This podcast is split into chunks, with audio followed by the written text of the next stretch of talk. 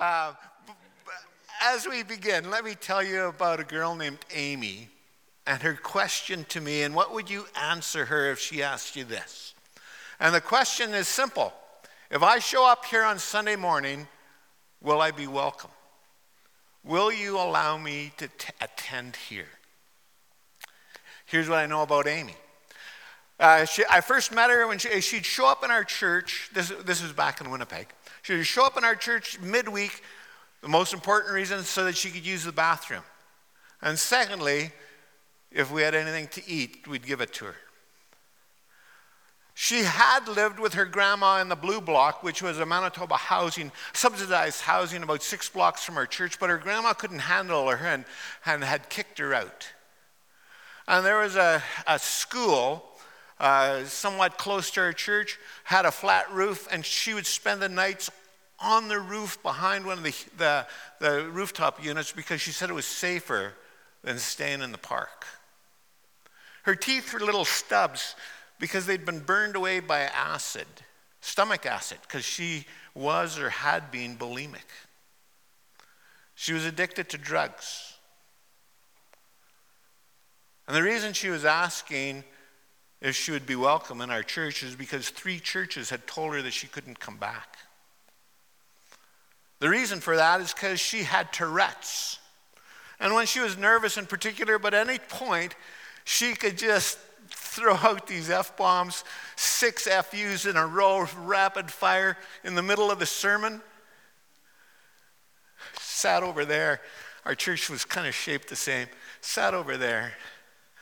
Maybe flip me the bird while I'm preaching. Somebody asked me in the foyer this morning if I was used to hecklers. Uh, well, it, well, I guess so, yeah. Can you imagine a quiet time of prayer and in the middle, all of a sudden, these bombs dropping? Do you introduce her to the congregation and say, this is my friend Amy? And if you say hi to her in the foyer, she might cuss at you. And if you walk by without saying hi, she might follow you and cuss at you. Is she welcome? Can I come to your church? Will you accept me here? I believe she was honestly looking for God. And her life was so filled with pain, and she didn't know where to turn, and she didn't know who she could trust, and she didn't know if God was trustworthy. Can I come to your church? Will you accept me? She attended only for about a month and a half and then disappeared. I don't know if it was because she was arrested or institutionalized or killed. I don't know. We, she just disappeared. But it always, you know, to tell you the truth, when she first asked, ah, oh, no. But, you know, the people of our church never once told her that she wasn't welcome there.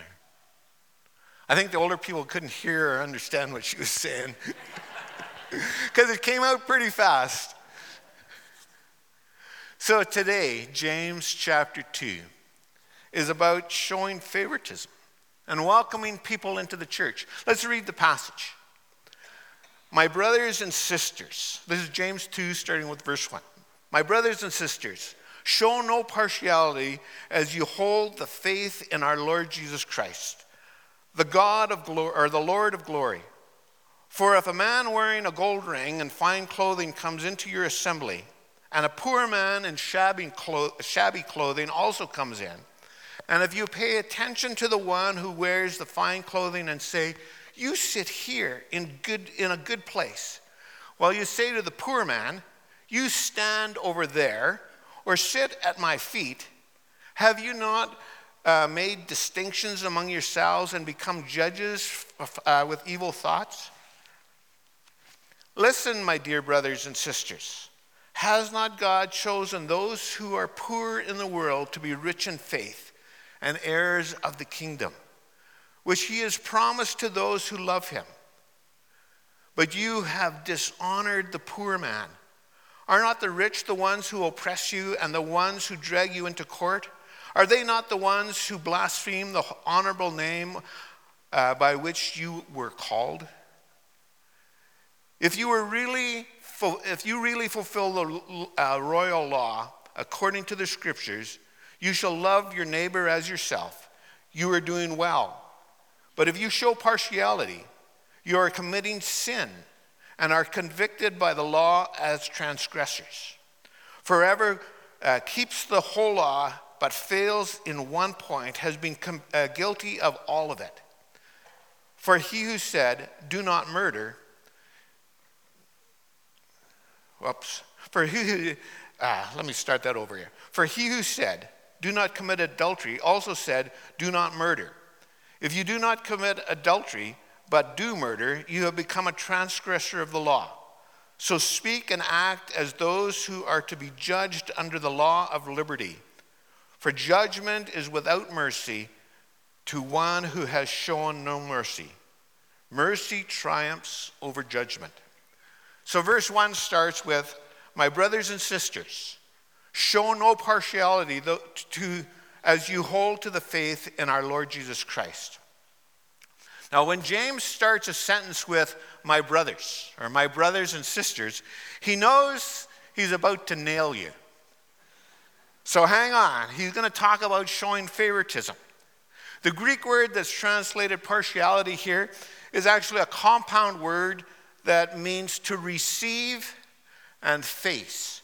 It literally means to receive somebody's face, to receive somebody based upon their appearance, the appearance of their face, on the basis of what they look like, on a superficial judgment. James says, don't do that. Don't accept people just on superficial judgments. The Good News translation of this verse says, never treat anybody in a different way according to their outward appearance. Now, that's a, a common social disease. This morning, in order to deal with what James is saying here, let's look at some of the common reasons people show favoritism. The first one, as, as this uh, verb or uh, word um, indicates, is by appearance. We discriminate because of appearance. Beauty is everything in our world. If you're a cute kid, you kind of got it made. If you're just plain, well, good luck. We judge people on their appearance, how they look and how they dress. Uh, I took some courses through Fuller Seminary, and one of my courses was down in the city of Minneapolis. And uh, we went to this very wealthy church.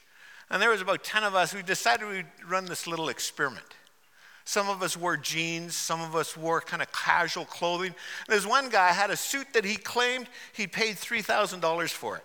This is back in the mid nineties. It's kind of out of my league, right? The guy with the fancy suit, oh, and by the way, the pastor was kind of this celebrity. The guy in the fancy suit got a personal invitation to go meet the pastor. The guy in the jeans, nobody talked to. People are treated differently by their appearance. How we were dressed that Sunday definitely influenced uh, how we were accepted in the church. And so my question is, how do we treat people? How do we judge them by just looking at them? A second way is ancestry.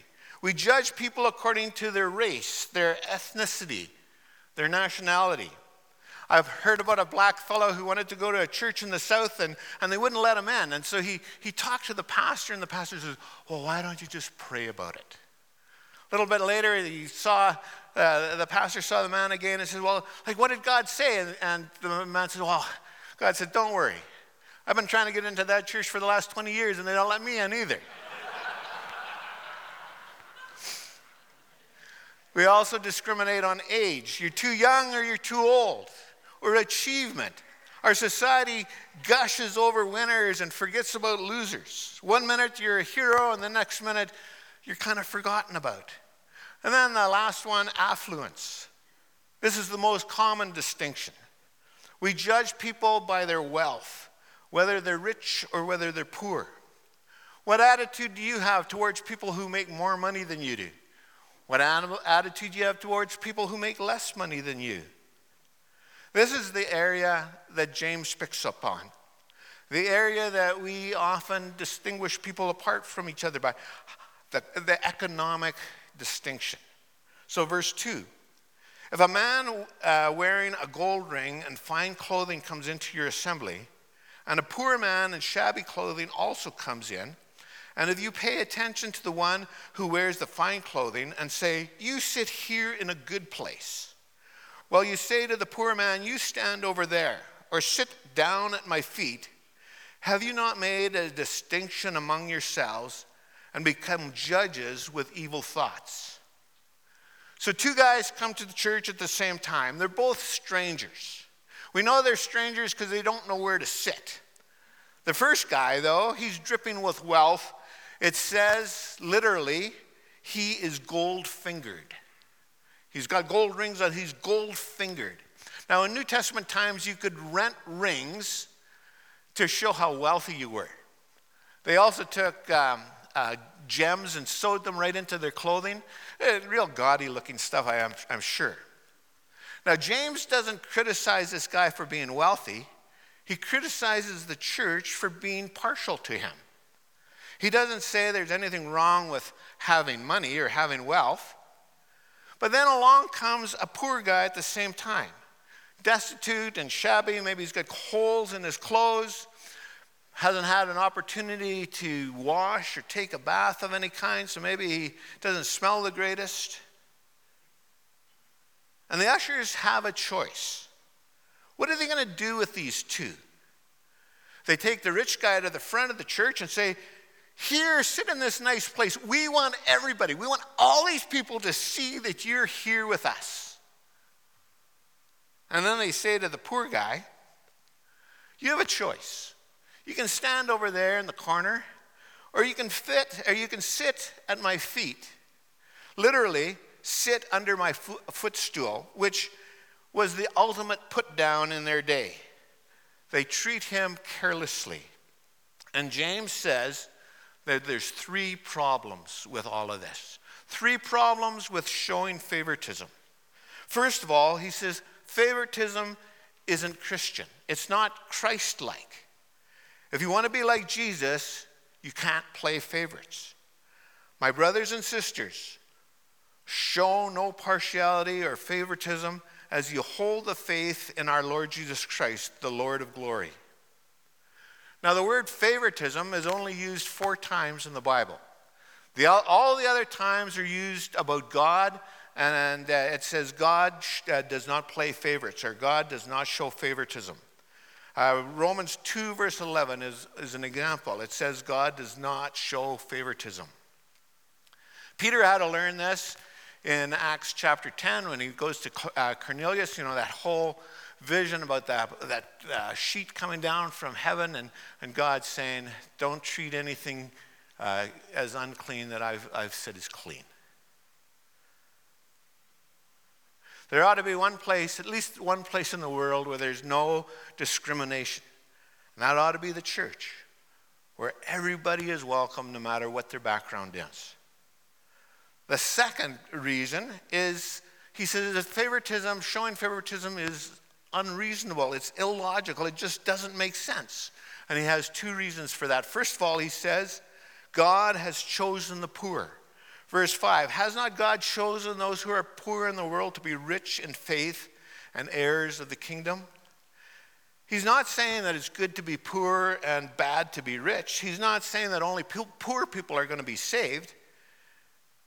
By the way, everybody in this room is rich compared to most of the people in this world. Now, aren't you glad that God doesn't check your wallet before he saves you? Aren't you glad that your salvation isn't dependent upon your savings account? Wealth in itself does not deserve any special treatment. Who, who knows? A person may have got their wealth dishonestly. Your, val, your value is not based upon your valuables. Now, don't confuse your net worth with your self-worth. There's a big difference. As Christians, we shouldn't try to impress each other with the stuff that we've got. We can choose to live a simple life, not always buying the most important or the, the best of things just to impress others. My net worth and my self-worth have nothing to do with each other. We are not to be trying to impress each other by wearing certain cli- kinds of clothes or driving certain kinds of cars. It doesn't matter where you buy your clothes or what kind of car you drive. You're welcome in the church. You're welcome here. James says it's illogical to, uh, to show favoritism. Don't confuse where you get your self-worth from. God chooses the poor. He doesn't expect that they're going to have wealth in order to be saved. Now, on top of that, the second reason why it's illogical, he says, the rich don't care about you. Don't worry about catering to them. Verse six, are not the rich ones the ones who oppress you and the ones who drag you into court? In New Testament times, it was the Roman nobility that were throwing the Christians to the lions. They were the ones persecuting the Christians. They were judging the Christians. They were dragging them into court. They were insulting them. They were throwing them to the lions. James says, why are you trying to impress them? They're certainly not worried about you. They're not trying to impress you. In fact, they're doing the opposite. Do you know why we like to kiss up to rich people or to famous people? It's because we hope to gain something from them.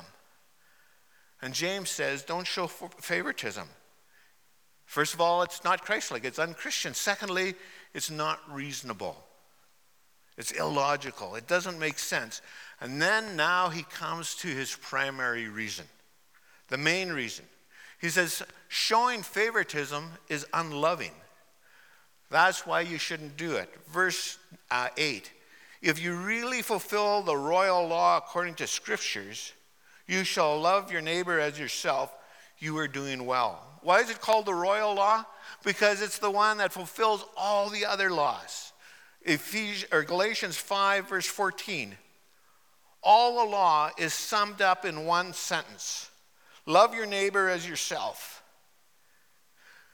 If I play favoritism, or if I play favorites, I'm being unloving. The Bible says how we relate to each other shows how much we really love God. First John four, verse twenty. If a man says he loves God and hates his brother, he is lying. How can you love God whom you haven't seen if you don't love your neighbor or your brother whom you have seen? How I relate to you proves how much I love God. Favoritism is unloving. Showing favoritism shows that I don't really love God. Few of us know how to love unconditionally. Most of us are kind of like this poem. Here's the poem. Paul's girl is rich and haughty. My girl is poor as clay. Paul's girl is young and pretty. Mine looks like a bale of hay. Paul's girl is smart and clever. My girl is dumb but good. Would I trade my girl for Paul's? You bet your life I would.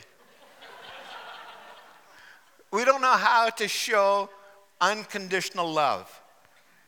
Verse nine, but if you show partiality, you're committing sin. That's the central verse of this whole thing. If you show partiality, you're committing sin and are convicted by the law uh, as transgressors. Who, for whoever keeps the whole law but fails in one point has become guilty of all of it. How many laws do we need to break to be a lawbreaker? Just one, right? How many crimes do you have to break uh, to commit to be a criminal? Just one. How many chains do you have to, or links do you have to break to break a chain? Just one, right? I don't know if you've ever been in a in a china shop and there's this sign that says, you break it, you bought it. You, you've seen that, right? The owner doesn't care if you just take a little chip out of it or break the thing to a thousand pieces. Either way, you've bought it. James is saying, uh, we might think favoritism is a small thing. But he says if you if you break the law, you're breaking the law. If you break God's rule, you've broken God's rule. Be careful. Being favor, showing favoritism is a big thing. Verse eleven. But he who said, do not commit adultery, also said, do not murder. If you do not commit adultery but do murder, you have become a transgressor of the law. Hey, he's kind of bringing out the big guns there, eh? Adultery and murder. But he's got the three. Adultery, murder, showing favoritism. And you do any one of these three, and you've broken the law. He's saying that to show favoritism is a serious thing. He's saying that to commit adultery is unloving, to commit murder is unloving, but to show favoritism is also unloving. Now, people have kind of said to me something along the like this, you know, I don't smoke, I don't drink, I don't cuss, I don't, uh, uh, what else do they, you know, I don't do any of the bad stuff, and I don't run around with girls that do. So why would God be upset that I sh- treat some people better than others? And James is saying it's all important. It doesn't matter. It's unloving. Verse twelve, so speak and act as those who are uh, to be judged under the law of liberty. For judgment is without mercy to the one who has shown no mercy. Mercy triumphs over judgment. Love treats people with mercy. Love gives people what they need, not what they deserve.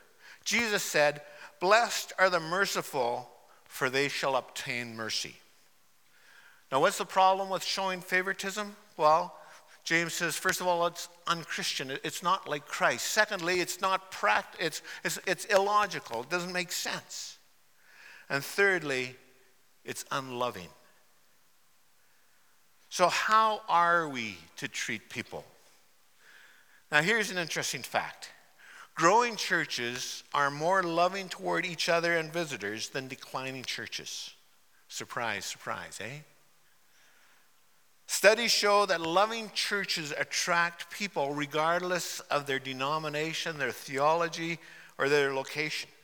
Church growth researchers uh, uh, tested twenty-five different denominations, and they created a scale that they call their love quotient, how how people responded to each other and to um, to visitors.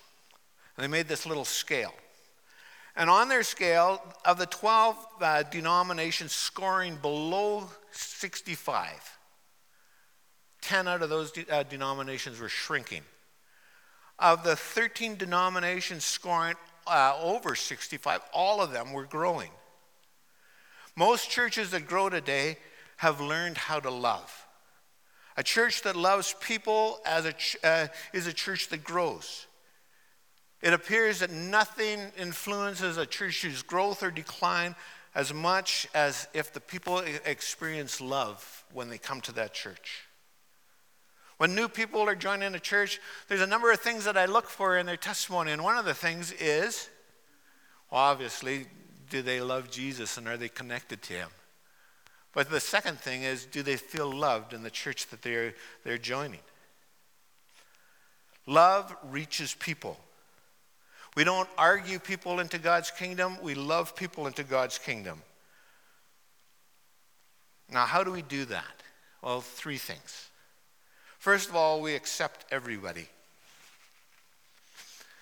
Do you know why uh, people have a hard time accepting others? Particularly, say, parents whose uh, kids have gone off the rails, aren't, aren't living the straight and narrow, and they...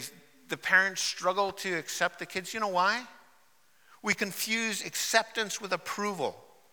There's a big difference between acceptance and approval. You can accept someone without approving of what they're doing.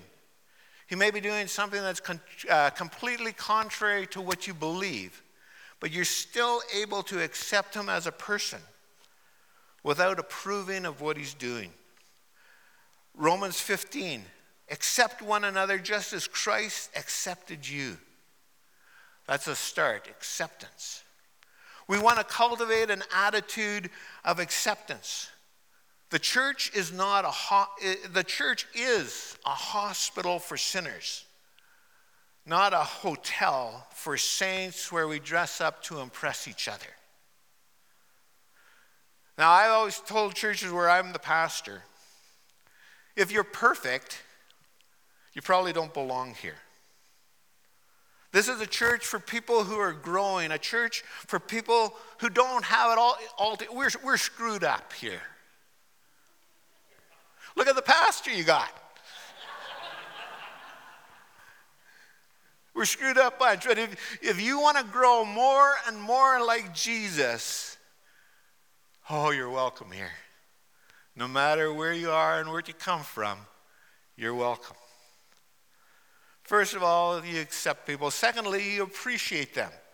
This goes a little bit farther than, than uh, acceptance. Philippians two. Do nothing from selfish ambition or vain conceit, but in humility consider others better than yourselves. Each of you should look not only at your own interests, but also at the interests of others. Appreciate everybody. Find something that you like about that person and tell them so. Now, with some people, that requires some creativity. Amy, the little girl I, I started the sermon about.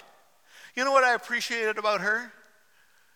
She had a lot of courage to keep showing up Sunday after Sunday, because she had experienced so much rejection in her life. And I told her, I, I love your courage, girl. Find something that you like. Maybe maybe it's just how unique they are, like kind of like Baskin Robbins, thirty-one flavors. What would our church be like if we were all vanilla? How boring. God has way more than thirty-one flavors of personality. So we af- appreciate everybody. And then thirdly, we affirm them. Give everybody a lift whenever you can. Uh, First uh, Thessalonians, encourage one another and build each other up. When people stumble, don't criticize. Sympathize. Be an encourager and not a complainer. Not a condemner, not a critical person, not a judger. Uh, For many years in Manitoba, I, uh, I was a public counselor for the College of Physicians and Surgeons. And we kind of looked at, at the quality of a doctor's practice, and sometimes there was not safe practices that needed to change. And there was a, a study out of England that I became aware of in this role, of doctors in England who weren't practicing safely. And they divided them into three groups. And the one group, they used a stick-on. And they said, here are a bunch of things you're doing wrong, and if you don't fix this, we've got the power to take your license away, and you will never be a doctor again. You better fix this. The second group was, uh, you know, here's some things that are wrong, and uh, maybe you should work at this. And then the third group was, here are all the things that you do well. You're amazing. Look at all this that you do. And they hardly, if ever, mentioned anything wrong that these doctors had done. Now, which group do you think changed the most and the quickest? Of these three groups, which, which group do you think changed the most? Is this group over here, where you only said the good things about them? This group over here, where you're going to take away their license, you'd think they'd change because there's a big stick on their head. Whack. But these guys didn't change much. These guys in the middle, they didn't change at all. Uh, but these guys over here changed a lot. Be an encourager. Someone you build, somebody who builds up, who doesn't condemn when a person fails. You can encourage people just by smiling at them. Greeting people is important. Uh, we have visitors in our church every Sunday. And we only have one chance to make a good impression, our first impression. Wouldn't it be great if we filled the foyer of the church with people who just love Jesus? And it shows on their face. Now, what is What is James saying to us? The church is not to show favoritism. The church that accepts and appreciates and affirms people is the church that God blesses. Absolutely nothing can stop a church that is filled with love. Nothing. Now, that doesn't happen accidentally. It requires an all-out effort from each of us. Every one of us contributes to the atmosphere of the church, either positively or negatively. Now, here's a question for you. Would someone new come back to this church just because of you? Are you a greeter? A smiler? Together we can make a difference. We can say, yeah, I want our church to have the reputation of being a very loving church. Can you imagine out on the street, people meet, yeah, I'm thinking of going to church. I think College Drive would be a good church. And they would say, the person would say, oh, that church will love you. It doesn't matter who you are, what you've done, where you're from, that church is going to love you. I would love for our church to have that kind of reputation. God can use that kind of church to spark a spiritual awakening in its community. It can change the whole community. Nothing can stop a loving church. Maybe you're a visitor here today. Maybe this is your first time. We're still fairly new to the church. And if your experience is like ours, we found this church to be very loving. I want you to know it doesn't matter where, what you wear, where you come from, your economic status, you're welcome. You're welcome here. Doesn't matter what your background is. It's said of the New Testament church, see how they loved each other. And by this, all men will know that you are my disciples because you love one another. You accept, you affirm, you appreciate. Jesus Christ breaks down all the barriers, and all the ground is level before the cross. We are equal in God's sight. Galatians says, for now we are all children of God through faith in Jesus Christ. We are no longer Jews or Greeks or a slave or free or even men or women. We're all the same. There's no distinction in the body of Christ. We're all His children. We're all welcome. Let's pray.